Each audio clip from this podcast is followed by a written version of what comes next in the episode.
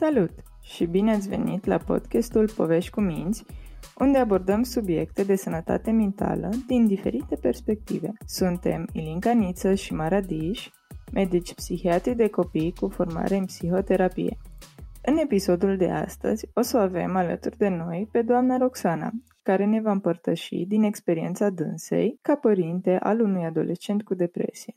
Bună ziua și bine ați venit! Ne bucurăm că ați acceptat invitația noastră de a fi astăzi prezentă aici alături de noi. Bună ziua, bine v-am găsit.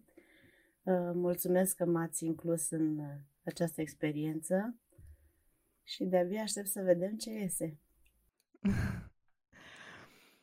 V-aș ruga să ne povestiți puțin despre dumneavoastră și familia dumneavoastră. Uh, eu sunt cu o familie frumoasă, zic, formată din trei membri, soțul, eu și copilul care acum se apropie de 18 ani. Suntem o familie modestă, muncim mult uh, și încercăm să ne integrăm în această societate care ne acceptă sau nu, așa cum suntem. Noi ne străduim, dar uh, vom vedea ce ne rezervă și viitorul. Important este că încercați și că ați fost de acord cumva să împărtășiți din experiența dumneavoastră aici cu noi. Um, aș vrea să ne povestiți, dacă se poate, puțin mai multe despre adolescentul dumneavoastră. Adolescentul meu uh, este un copil minunat. Uh, este un copil foarte deștept este un copil foarte cu minte, zic eu, ca părinte, uh, excluzând aceste probleme de sănătate care ne-au dat un pic bătai de cap, dar pe care încercăm să le ținem sub control. Uh, avem încă momente când nu ne simțim bine deloc, încercăm să trecem uh, peste ele comunicând și înțelegând situația exact așa cum este la momentul respectiv. Este un copil ambițios, dar din păcate aceste probleme de sănătate l-au dat puțin înapoi și uh, l-au făcut să renunțe o perioadă la dorința de a trăi, de a merge mai departe, de a face ceva în viață și a fost destul de greu să revenim puțin la Uh, viața asta care trebuie trăită, că este frumoasă. Uh, este un copil care uh, are prieteni, merge la școală și încearcă, asta este foarte important, încearcă să se integreze și să socializeze pentru că are problemele de socializare și este foarte greu, că ă, se lipește foarte greu de oamenii pe care nu-i cunoaște. După ce îi cunoaște, altfel discutăm cu ei. Așa, în, în mare e un copil bun, ce, cum îl văd eu ca părinte.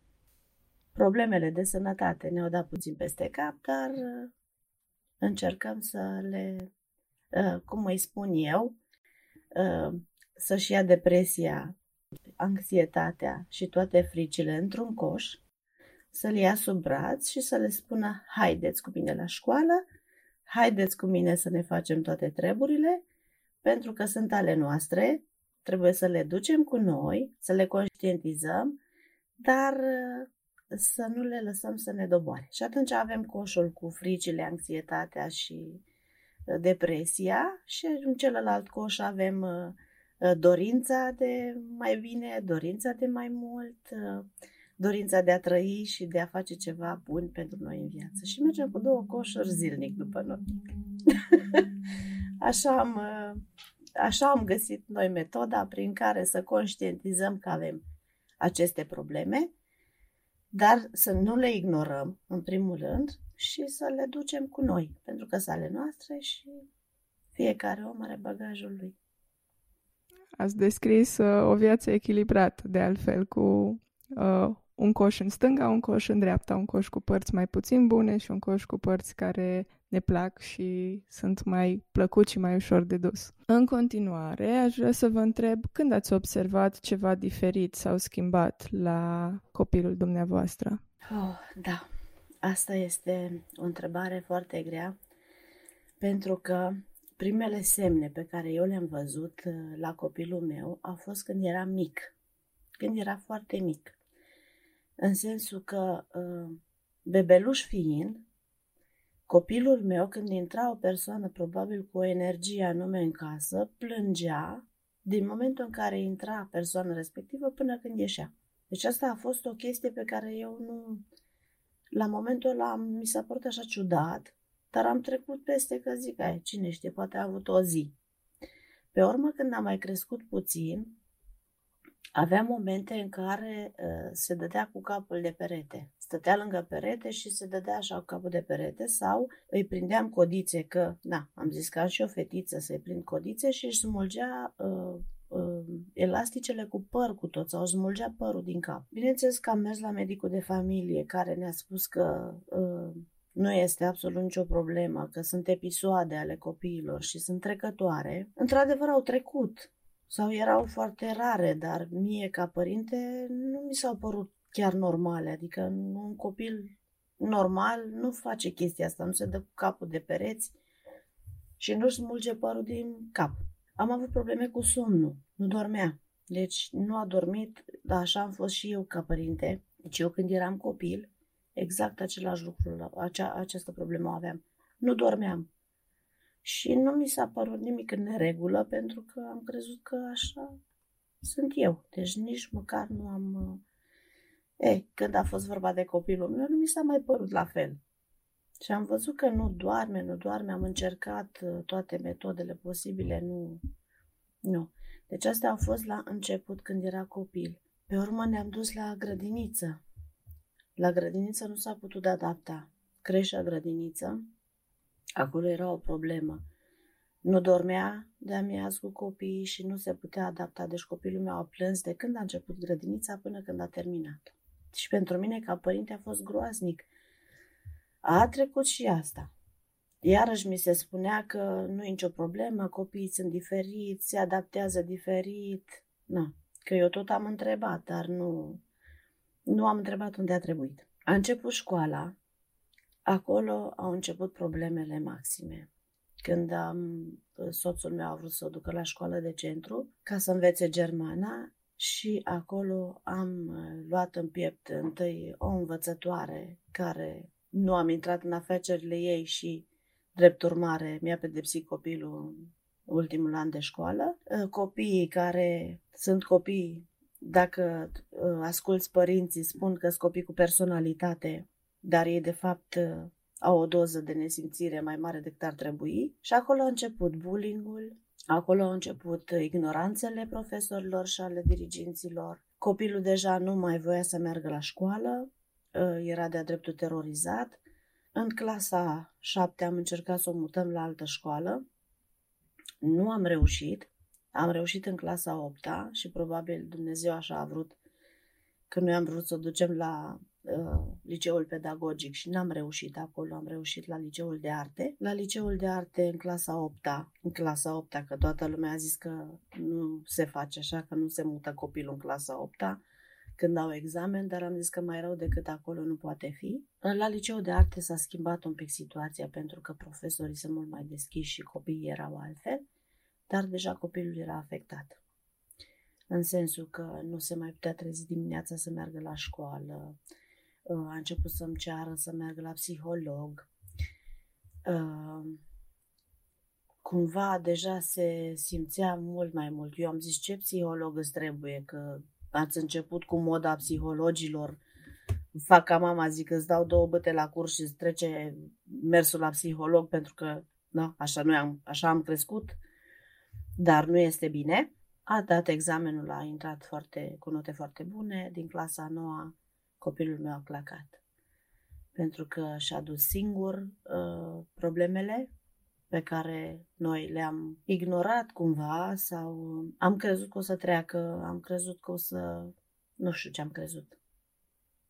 dar uh, copilul a clacat, în sensul că nu mai mânca, nu mai dormea, nu mai... Bine, oricum de ceva vreme făcea chestiile astea, dar uh, noi am tot sperat, eu cel puțin am tot sperat că va trece.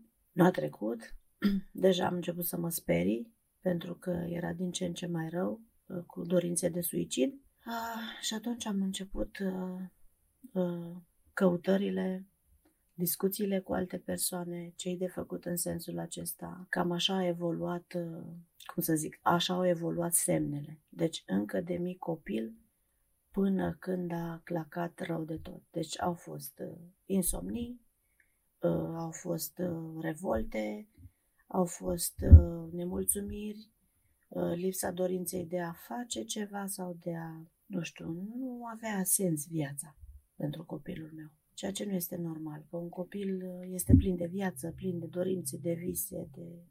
Na. Deci cam așa a evoluat. Aș vrea acum să vă întreb uh, cum a fost pentru dumneavoastră să apelați la serviciile unui specialist în sănătate mentală? Hmm. A fost cumplit. Pentru că noi am crescut într-o familie în care ni se spunea, provin dintr-o familie cu cinci fete, și ni se spunea tot timpul, aveți grijă ce faceți, pentru că chiar și o poză făcută într-o ipostază nepotrivită te poate urmări toată viața. Și atunci gândiți-vă cum a fost pentru mine ca părinte, pentru că exact asta mă gândeam eu la copilul meu. Dacă începem cu psihologi, psihiatri și astea, eu știu ce va fi, va fi în viitorul copilului. Și asta o vor urmări toată viața. Până când mi-am dat seama că, de fapt, eu trebuie să rezolv problema care este acum și nu ce va fi peste 5, 10, 30 de ani. Și atunci m-am liniștit, am zis, lasă uh, educația ta acolo unde a fost și uh, încearcă să deschizi ochii mami.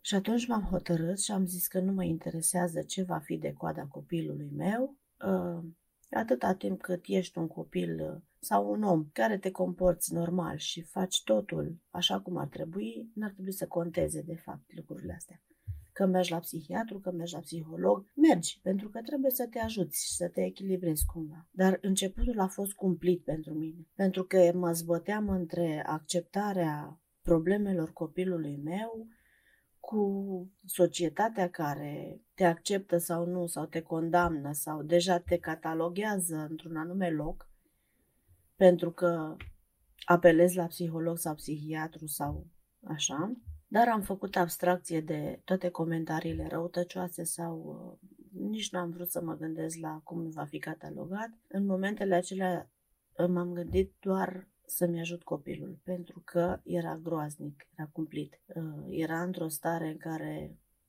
nu mi-aș dori să-l mai văd vreodată. Și atunci am apelat la psiholog, am apelat la psihiatru, Uh, iarăși zic că Dumnezeu ne-a avut de grijă și am ajuns la un psihiatru foarte bun, care era de o blândețe și de o dorință de a ne ajuta cum rar am văzut. Am început uh, prin a-i face analize medicale pe toate planurile, de la tiroidă, ginecologic, uh, dermatologic, tot, tot, tot, tot ce s-a putut, inclusiv remene am făcut, ca să eliminăm orice cauză fizică.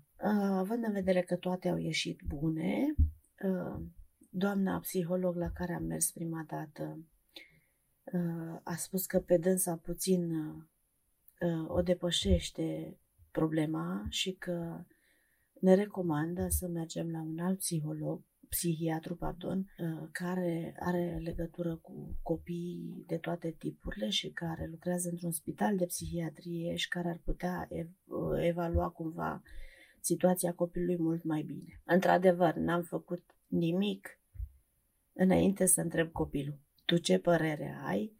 Având în vedere că avea o vârstă na, 16-17 ani, i-am acordat, uh, cum să zic, prioritatea de a vorbi singur despre problemele lui. Eu veneam în cabinet numai când mă chemau, pentru că mi s-a părut normal să povestească copilul exact ceea ce simte el, nu cum înțeleg eu ca părinte, ci exact ce simte el. Și având în vedere că în momentul în care părinții sunt uh, în cabinet nu mai au același curaj să povestească, eu am înțeles lucrul acesta și ieșeam.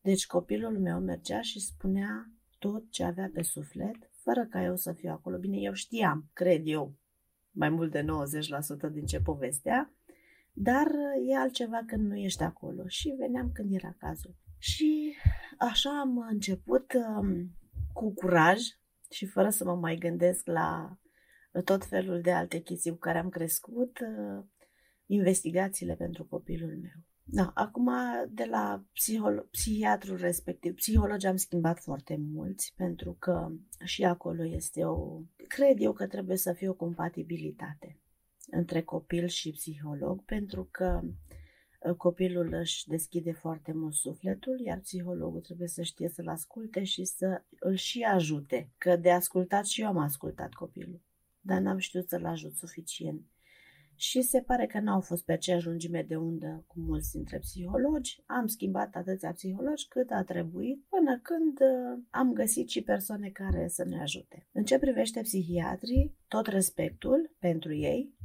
inclusiv rezidenta care ne-a avut în grijă la spitalul de psihiatrie, a fost uh, o fată extraordinară. N-am uh, menționat că în momentul în care am schimbat psihiatrul, ă, ni s-a propus să internăm copilul o săptămână în spital, lucru care iarăși a fost întrebat copilul prima dată, după aceea am luat decizia împreună, nimic fără acordul lui. Chiar dacă este minor și multă lume ar spune cum îi cer părerea copilului tău, dar mi se pare normal să fac lucrul acesta.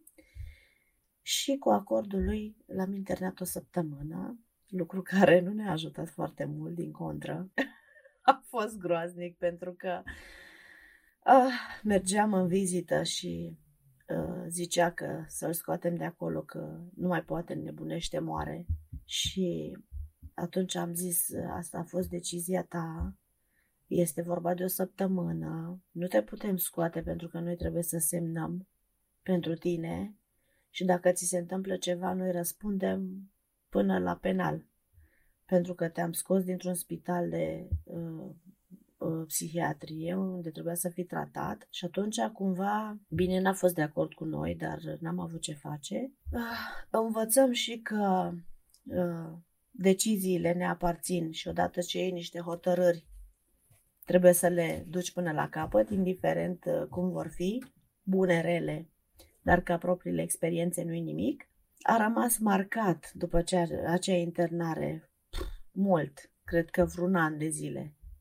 Își tot amintea momentele din spital. N-a fost chiar plăcut, dar uh, cumva au trecut, uh, timpul vindecă, uh, răbdarea și de acolo am mai evoluat până am ajuns pentru că doamna doctor de la Spitalul de Psihiatrie fiind foarte ocupată și având foarte mulți pacienți, Ă, cumva am simțit că avem nevoie de un ă, psihiatru care să ne acorde acea jumătate de oră sau o oră ă, în care să putem să povestim și așa am ajuns la doamna doctor. Deci a fost așa un drum cu doi psihiatri înainte, foarte drăguți și dedicați și al treilea pe care îl iubim. foarte mult. Și ne pare rău acum că facem 18 ani și va trebui să ne mutăm. Am înțeles.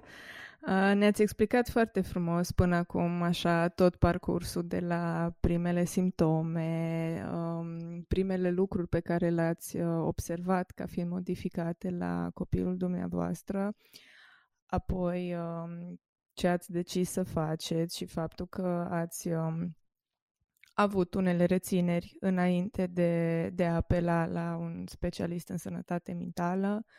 Apoi, într-adevăr, ne-ați uh, prezentat dificultățile pe care le, le-ați întâmpinat în tot procesul și uh, ați subliniat foarte bine necesitatea de a căuta uh, suportul unui psiholog care uh, sau alături de care copilul să, simtă, să se simtă înțeles, să se simtă sprijinit, să existe o compatibilitate, așa cum ați spus dumneavoastră foarte bine. În continuare, Dacă ați putea să ne spuneți uh, dacă în perioada aceasta copilul dumneavoastră a primit și medicație și dacă da, care a fost experiența cu, cu medicația? Uh, da, încă de la primul uh, psihiatru care ne-a evaluat am început cu medicație, dar doamna doctor ne-a dat ceva mai ușurel pentru că am încercat să tratăm uh, chiar cu începutul problemele copilului și să nu ajungem la medicație foarte agresivă. Uh, dar se pare că nu a funcționat, pentru că le lua și era ca și cum nu le-ar fi luat. Stările copilului nu se ameliorau, nu era mai bine. Uh, pe urmă, după ce am ajuns la psihiatrul din spital, Uh, acolo ni s-a dat tratament uh, prima dată uh, psihiatric mai... Am uitat să specific că noi nu ne luptăm numai cu o depresie. Noi am bănuit și un ADHD și chiar autismul. Deci am avut un... Am discutat cu un psiholog care ne-a spus că suspectează copilul de autism înalt funcțional. Și în acești ani în care noi am mers la psihologi și psihiatri, noi am mers și la Autism Transilvania să evalueze copilul, să vedem dacă este și o problemă de autism. Și sigur are o formă de autism înalt funcțional pentru că are aceste uh, probleme de adaptare în sensul că trebuie să-l anunți din timp pe copil ce urmează să faci, să nu-l iei prin surprindere.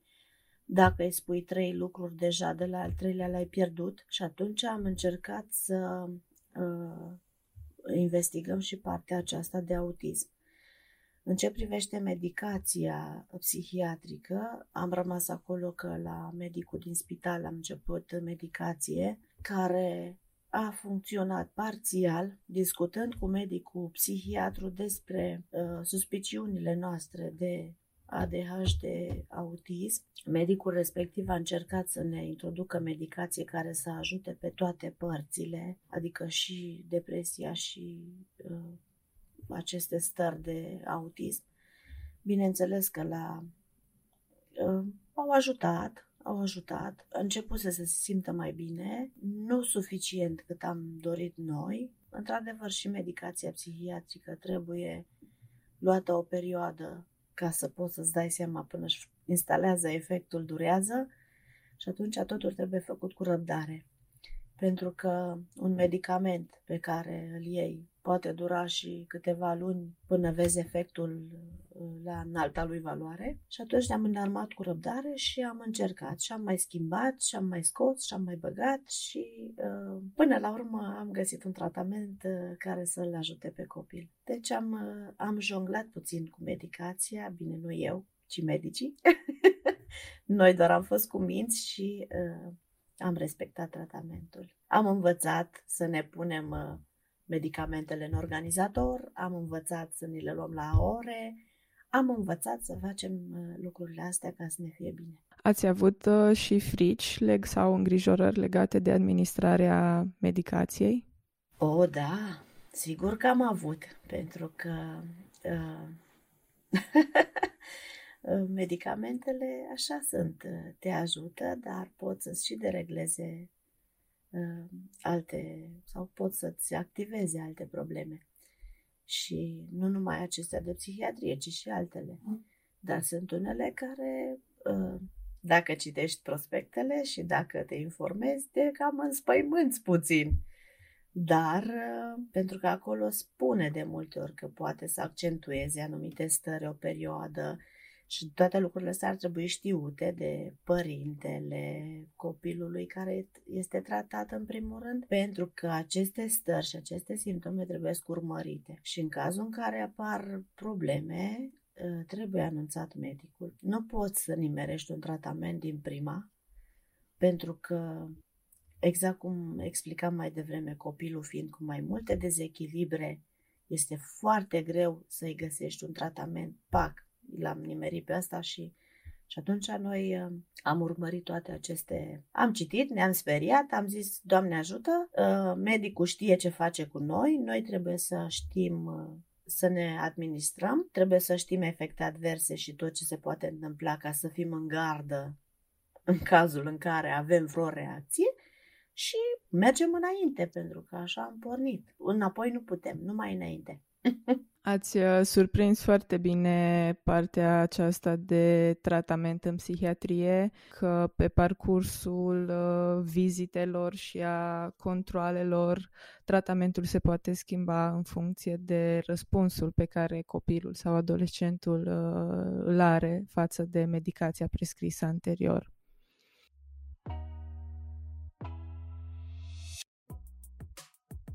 Mulțumim că ne ascultați!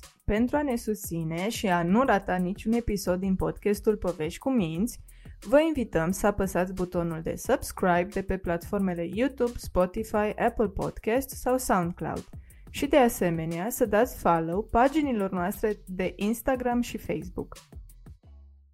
Mi-ați povestit despre faptul că ați avut contact cu mai mulți uh, psihiatri. Dacă mai țineți minte uh, prima dată când vi s-a comunicat diagnosticul de depresie pentru copilul dumneavoastră, ați putea să ne împărtășiți trăirile pe care le-ați simțit în acel moment?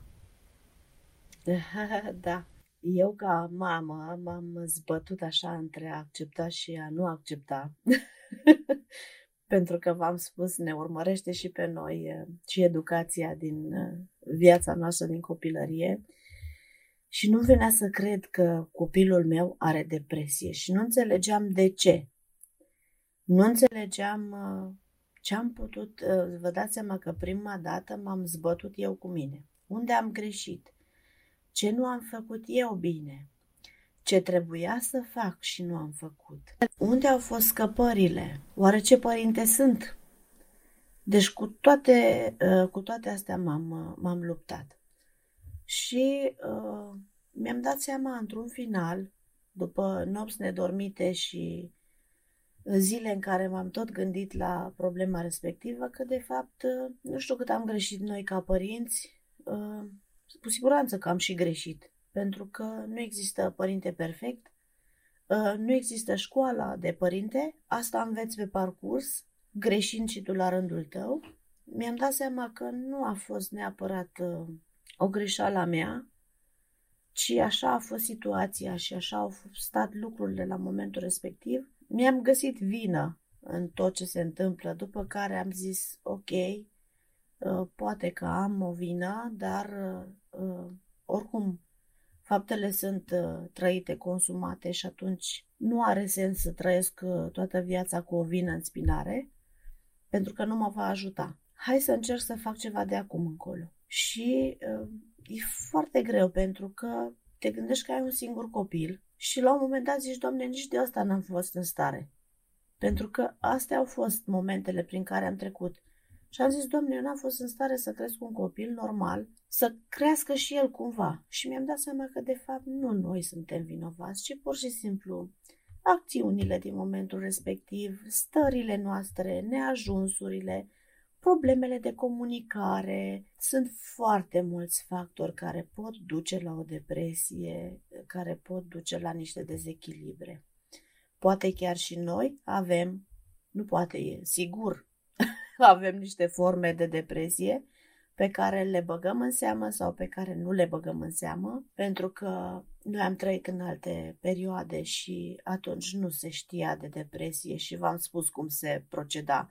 Îți dau două băte la fund, de sar toate depresiile. Deci cam așa am fost noi în copilărie și atunci am zis nu, hai să, până acum am făcut, am greșit, am analizat foarte bine foarte bine tot ce s-a întâmplat de când a apărut copilul meu pe lume și până în momentul respectiv, v-am spus, am trecut prin toate stările de vină, de uh, asumare până la urmă și am zis, hai să fac ceva de acum încolo.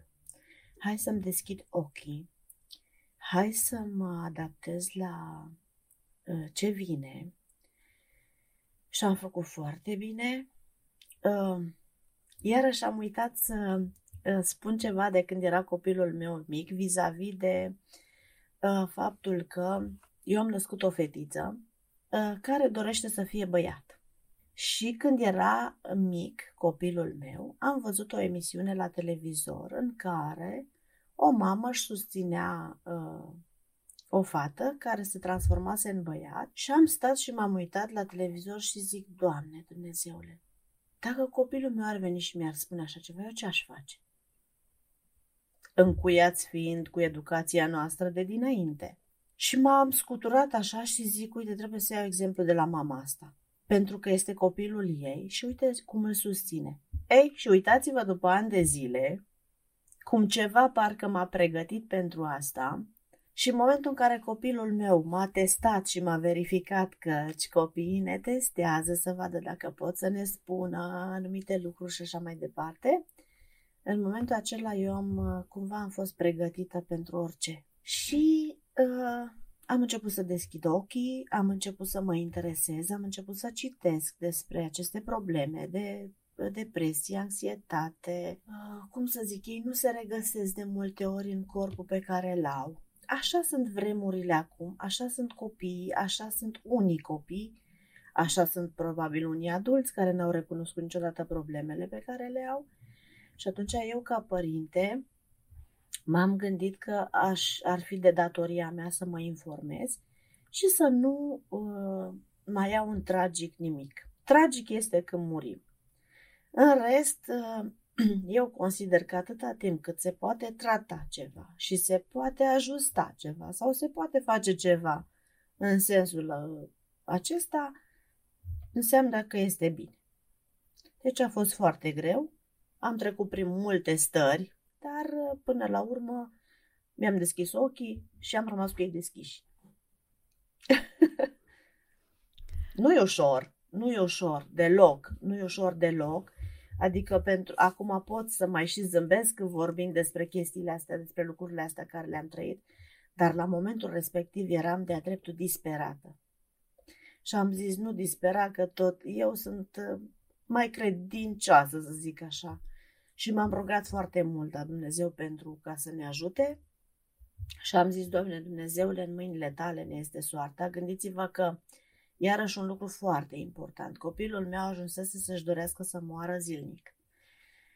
Și am prins perioada pandemiei când făceau școala online. Eu trebuia să merg la servici, soțul trebuia să meargă la servici. Plecam pe drum la servici și am ajuns să mă rog pe drum și să zic, Doamne Dumnezeule, dacă o vrei la tine, ia-o, dar ia-o repede. Dacă nu, lasă-mi-o și ajută-mă să o tratez. Era cumplit. Plecam la servici. Nu știam când veneam acasă ce găsesc. Pentru că copilul rămânea acasă singur să facă școală online și nu știam ce o să găsesc acasă. Îl găsesc viu sau îl găsesc mort. Și de asta zic, cred că numai cu, cu credință și cu tărie am reușit să mă încurajez și am zis, Doamne, dacă asta îi va fi soarta, măcar să nu se chinuie. Dacă nu, m-am rugat la Dumnezeu să mi-o lase și să mă ajute să o tratez și să putem să mergem mai departe. Deci au fost niște momente prin care n-aș dori nimănui să treacă, dar le-am trecut pentru că nu te poți lăsa doborât. Și au trecut acele momente și ce a fost cea mai mare fericire a mea a fost de curând când a venit copilul la mine și a zis, mama, știi, mă bucur că nu m-am sinucis. Deci a fost uh, pentru că și-a găsit prieteni, a găsit un sens vieții și atunci am zis, Doamne, ție îți mulțumesc și celor care ne-au ajutat pentru că am trecut, cred eu, de ce a fost mai greu. Scuze. Nu aveți de ce să vă cereți scuze. Ne mai doboară și emoțiile pentru că le-am trecut și încă mai rămân așa în uh, suflet și în... Uh, da. Din ce povestiți îmi dau seama că au fost niște momente dificile, mai ales așa cum ați zis, perioada pandemiei în care era exact. incertitudinea aceea că exact. rămâne singur acasă, nesupravegheată. Exact. Dumneavoastră amândoi, părinții, trebuia să, să mergeți uh, la serviciu și cumva nu știați ce vă așteaptă în momentul în care vă întoarceți. Da, este Dar așa Dar... cum ne-ați povestit, uh, pentru dumneavoastră, în perioadele acestea dificile, credința în Dumnezeu a fost un sprijin uh, imens și pe care v-ați uh, bazat în, această, în aceste perioade. Păi nu aveam pe cine. Medicii își făcuseră treaba, uh, noi ne-am făcut treaba noastră prin care ne administram tratamentul și așa, dar trebuia să avem răbdare. Exact cum spuneam, trebuie să ai răbdare până se instalează efectele medicamentelor și răbdarea asta durează. Da. Ne-ați spus și de un moment recent în care mm, adolescentul a venit și v-a spus că v-a mulțumit, de fapt, pentru ceea ce, ce ați făcut pentru el. Având în vedere momentul acesta și uitându-vă cumva înapoi pe tot uh, parcursul uh, acesta pe care l-ați avut împreună, Ați putea să ne descrieți în câteva cuvinte cum s-a schimbat relația dintre dumneavoastră și uh, adolescent și de asemenea în restul familiei, în uh, relația cu soțul dumneavoastră, dacă au apărut schimbări și care au fost acestea? Uh, da, în relația mea cu copilul și cu soțul, pentru că așa este o mamă, este de cele mai multe ori mama și soția sunt tamponul între copil și tată. Pentru că cumva, nu știu, am observat că bărbații au lucrurile mult mai ușor decât noi. Și în timpul în care eu m-am zbătut și mă gândeam ce să fac cu copilul meu că nu se simte bine, soțul meu zicea, exagerezi, mama, exagerezi, este adolescent. Și eu îi spuneam, este adolescent și aș înțelege o ușă trântită, aș înțelege un rățoială la mine, dar nu să văd un copil mort pe dinăuntru cu ghilimelele de rigoare. Era uh, letargic. Și asta nu înseamnă adolescență. Adolescența înseamnă răzvrătire, înseamnă nemulțumire. Sigur că da. Dar uh, v-am spus cu răbdare și deschizându-mi ochii și citind foarte mult despre problemele respective și cum se pot rezolva, am început să comunic foarte mult cu copilul și am spus așa, în momentul în care vezi că eu greșesc sau ceva te deranjează la mine, te rog frumos să-mi spui, fără frică, fără jenă, fără... Nu ne putem corecta numai dacă ne corectăm noi pe noi în casă. Eu o să spun ce mă nemulțumește sau ce nu-mi place, tu îmi vei spune mie ce nu-ți place. Îi vom spune și la tata ce nu ne place. La el și el ne va spune nouă, deci trebuie să acceptăm. Cumva și uh, nu este vorba de reproș sau de, nu știu, de a-ți arunca vorbe. Pur și simplu avem defecte toți, cum avem și calități. Și defectele trebuie să încercăm să le corectăm sau, nu neapărat Trebuie să le corectăm în momentul în care deranjează pe ceilalți. Pentru că mie poate mi-e bine, așa cum sunt eu. Eu sunt o fire mai uh, iute, mai... Așa, așa sunt. Sunt sudistă, sunt crescută în sud, sunt mai așa. și probabil că am reacții mai agresive cumva. Ceea ce îl deranja foarte mult pe copilul meu. Și am înțeles lucrurile astea și am spus, te rog frumos să mă atenționez de câte ori greșesc. Pentru că eu nu-mi dau seama. Eu așa sunt și nu-mi dau seama. Și te rog să mă atenționezi. Ei, și făcând lucrurile astea, comunicând și bune și rele, am ajuns să ne înțelegem foarte bine. Bine, din totdeauna ne-am înțeles, am avut o relație bună, dar acum cu un adolescent, eu zic că este destul de greu să ajungi să uh, comunici foarte bine și să te înțelegi foarte bine. Am înțeles că avem nevoie de intimitate, am înțeles că avem nevoie să nu povestim în momentul ăla, chiar dacă eu vedeam că are o problemă și ar fi spus-o, dar nu, am insistat odată să-mi spună ce avea pe suflet și am făcut mai rău decât bine. Și am zis nu, trebuie să ai răbdare, mami, când copilul este dispus să-și deschidă sufletul, tu să fii, lași tot, lași tot, oprești focul la ciorbă, lași totul și asta și asculți copilul. Pentru că am observat că în momentul în care copilul vine să-ți povestească, el atunci își deschide sufletul. Dacă tu atunci nu-ți faci timp, nu vei mai afla niciodată ce a vrut să-ți spună. Pentru că așa funcționează. Și noi asta trebuie să înțelegem, părinții, mamele, în special că, da, așa este menirea. Și uh, am ajuns în stadiul în care, prin comunicare și prin uh, corectare, am ajuns în stadiul în care a venit copilul și a zis, mama, mă bucur foarte mult că tu ești mama mea. Ceea ce pentru mine a fost mai mult decât uh, aș fi visat vreodată. Și ce mă impresionează foarte tare este că vin colegi la noi și zic să-i înfiez sau să îi iau și pe ei la mine acasă pentru că sunt o mamă extraordinară. Și atunci, pentru mine asta e mai mult decât uh, orice premiu, orice laudă din altă parte. Și am reușit să comunicăm uh, și cu tata. Uh, a reușit și el să înțeleagă că, într-adevăr, problemele nu sunt de fițe și de vârstă, ci sunt niște probleme reale. A învățat și el să-și înfrâne pornirile și că așa este. El este un tip foarte liniștit, dar când îl apucă e coleric.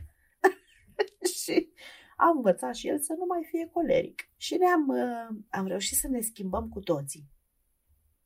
Chiar am reușit să ne schimbăm cu toții.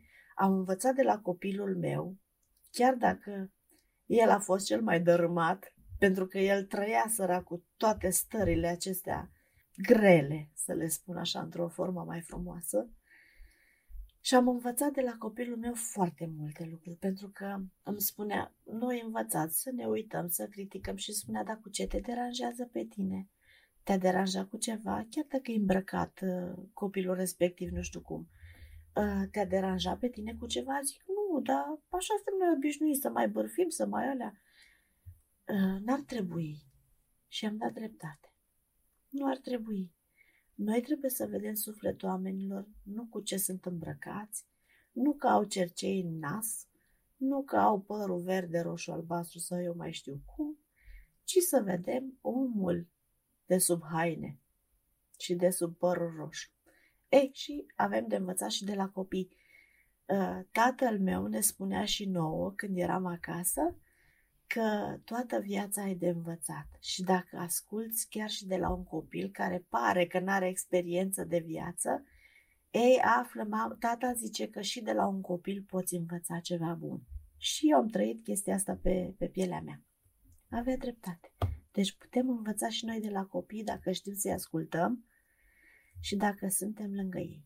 Ne-ați povestit uh, foarte frumos această experiență, cumva, din punct de vedere al relațiilor care s-au schimbat atât cu copilul, cât și cu soțul, cât și relația din, relațiile din uh, întreaga familie. Dacă ați putea acum să punctați pentru noi um, părțile pozitive care, pe care le regăsiți dumneavoastră în această experiență? Ne-ați spus câteva, aș vrea cumva să le subliniem puțin. Da, eu zic că uh, viața asta nimic nu este întâmplător. Uh, toate se întâmplă cu un scop. Poate că nu știm la momentul respectiv care este acel scop sau de ce se întâmplă lucrurile așa. Uh, pentru noi această experiență a fost bună în sensul că ne-a făcut pe noi mai buni. Ne-a făcut pe noi să deschidem ochii vis-a-vis de ce se întâmplă cu generațiile care vin. Uh, trecutul trebuie lăsat în urmă pentru că ce am trăit noi a fost o experiență și au fost niște vremuri. Ce este acum este altceva și în viitor va fi altceva. Și dacă noi nu lăsăm E, pe vremea mea, deoparte, nu o să reușim niciodată să avem o relație bună cu generațiile care vin. Pentru că ei nu o să înțeleagă niciodată ce am trăit noi, pentru că ei n-au trăit lucrurile alea. Ei trăiesc ce trăiesc ei și asta știu. Iar totul depinde de noi ca părinți sau ca cei mai în vârstă să ne adaptăm la nou. Eu am o problemă cu tehnologia, cu asta nu m-am adaptat.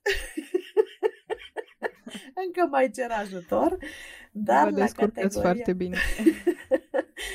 dar la categoria comunicare cu tinerii și, cum să vă zic, mama mea avea o vorbă și revin la vorbele lor pentru că le-am regăsit după ani de zile în uh, viața mea.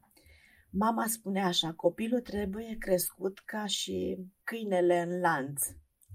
E foarte urâtă expresia, dar pe urmă o să înțelege. Zicea, îl mai lași un pic să evadeze, îl mai tragi acasă de lanț. Îl mai lași puțin să evadeze, îl mai tragi puțin acasă de lanț. Și n-am înțeles atunci de ce, dar am înțeles acum. Pentru că un copil care este crescut cu prea multe reguli și stricteți, în momentul în care scapă, nu-l mai prinzi. Deci a scăpat de tot. Poți să fii tu cel mai bun părinte.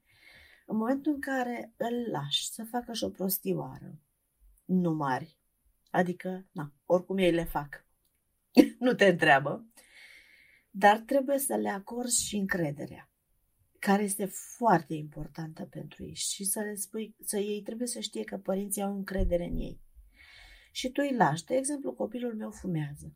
Și a spus, dragul mami, decât să te văd fumând pe la colțurile blocului, prefer să te văd în casă, fumând o țigară liniștit și văzându-ți de treabă. Deci i-am acordat, eh, cum să zic, acea lungire de lanț. Să facă o chestie ne la locul ei la vârsta pe care o are. Am și pretențiile mele ca părinte. Sigur că da, nu pot să nu am pretenții și să las copilul numai de capul lui, pentru că eu am experiența de viață și atunci cumva ă, trebuie să știe că are și niște sarcini de îndeplinit și niște reguli de respectat care nu sunt numai acasă, care sunt și la școală și pe stradă și peste tot. Dar încerc să las pe copil, cum să zic, să și evadeze în ă, lumea lor la vârstei lor.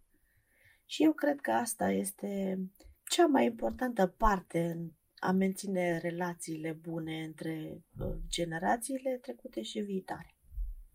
Pentru că noi, din urmă, trebuie să deschidem ochii în față. Zic eu. Asta, așa văd eu lucrurile. Pe final, aș dori să vă mai întreb uh, Um, cu ce ați vrea să plece cei care ne ascultă? Care ar fi câteva sfaturi utile pe care dumneavoastră considerați că ar fi important să le împărtășiți, poate cu părinții care ne ascultă sau cu adolescenții care se confruntă cu depresia? Da, ce uh, sfat, nu știu dacă sunt în măsură să dau sfaturi, dar ce pot să le spun părinților este să nu ignore niciodată, dar niciodată să nu ignore ce văd uh, suspect la copiilor. Uh, chiar dacă o persoană îți spune că e ok, tu mai du-te la încă una. Pentru că descoperite din timp problemele se pot rezolva probabil mult mai ușor, nu probabil cu siguranță mult mai ușor, când nu se acutizează. Deci asta le spun tuturor părinților care au copii mici. Uitați-vă la ei, urmăriți și orice vi se pare suspect sau ciudat sau eu știu la ei, mergeți și căutați, investigați, nu lăsați. Timpul trece și toate se acutizează și este mult mai greu. Iar copiilor, ce să le spun, să se susțină cu părinții lor, să încerce și ei să înțeleagă pe părinți, pentru că au trăit alte vremuri și alte, altă educație a fost și prin comunicare, eu cred că asta este baza. Prin comunicare se rezolvă totul. Fără nervi, fără țipete, pentru că astea nu ajută. Știți că este acea expresie că tonul face muzica. Și atunci, dacă se vorbește la ton înalt, sigur că toată lumea se aprinde și nu mai rezolvi nimic, iese o ceartă în care îți arunci vorbe grele și n-ai rezolvat absolut nimic. În momentul în care vorbim liniștiți, calmi, chiar dacă nu ne convin anumite lucruri și mai este câte o zvâgnire de... pentru că Da, există aceste nemulțumiri în discuții, dar tonul, tonul și comunicarea e valabil pentru ambele, și părinți și copii. Vă mulțumim mult, doamna Roxana, pentru disponibilitatea dumneavoastră de a împărtăși cu cei care ne ascultă din uh, experiența dumneavoastră ca și părinte. Vă mulțumim încă o dată că ați acceptat invitația de a fi astăzi aici. Cu mare drag, cu mare drag și sper, sper din tot sufletul să ajute experiența noastră și sper că alții să nu treacă chiar prin ce am trecut noi să fie mai ușurel. Sperăm și noi. Mulțumesc din suflet și eu. Mulțumim că ați fost alături de noi în acest episod al podcastului Povești cu Minți. Dacă v-am strânit interesul, vă invităm să ne urmăriți pe rețele de socializare și să ne scrieți părerile, ideile și experiențele voastre. Ne dorim să creăm o comunitate în care să existe un spațiu sigur pentru a ne împărtăși experiențele interioare, fără frică de a fi judecați sau respinși.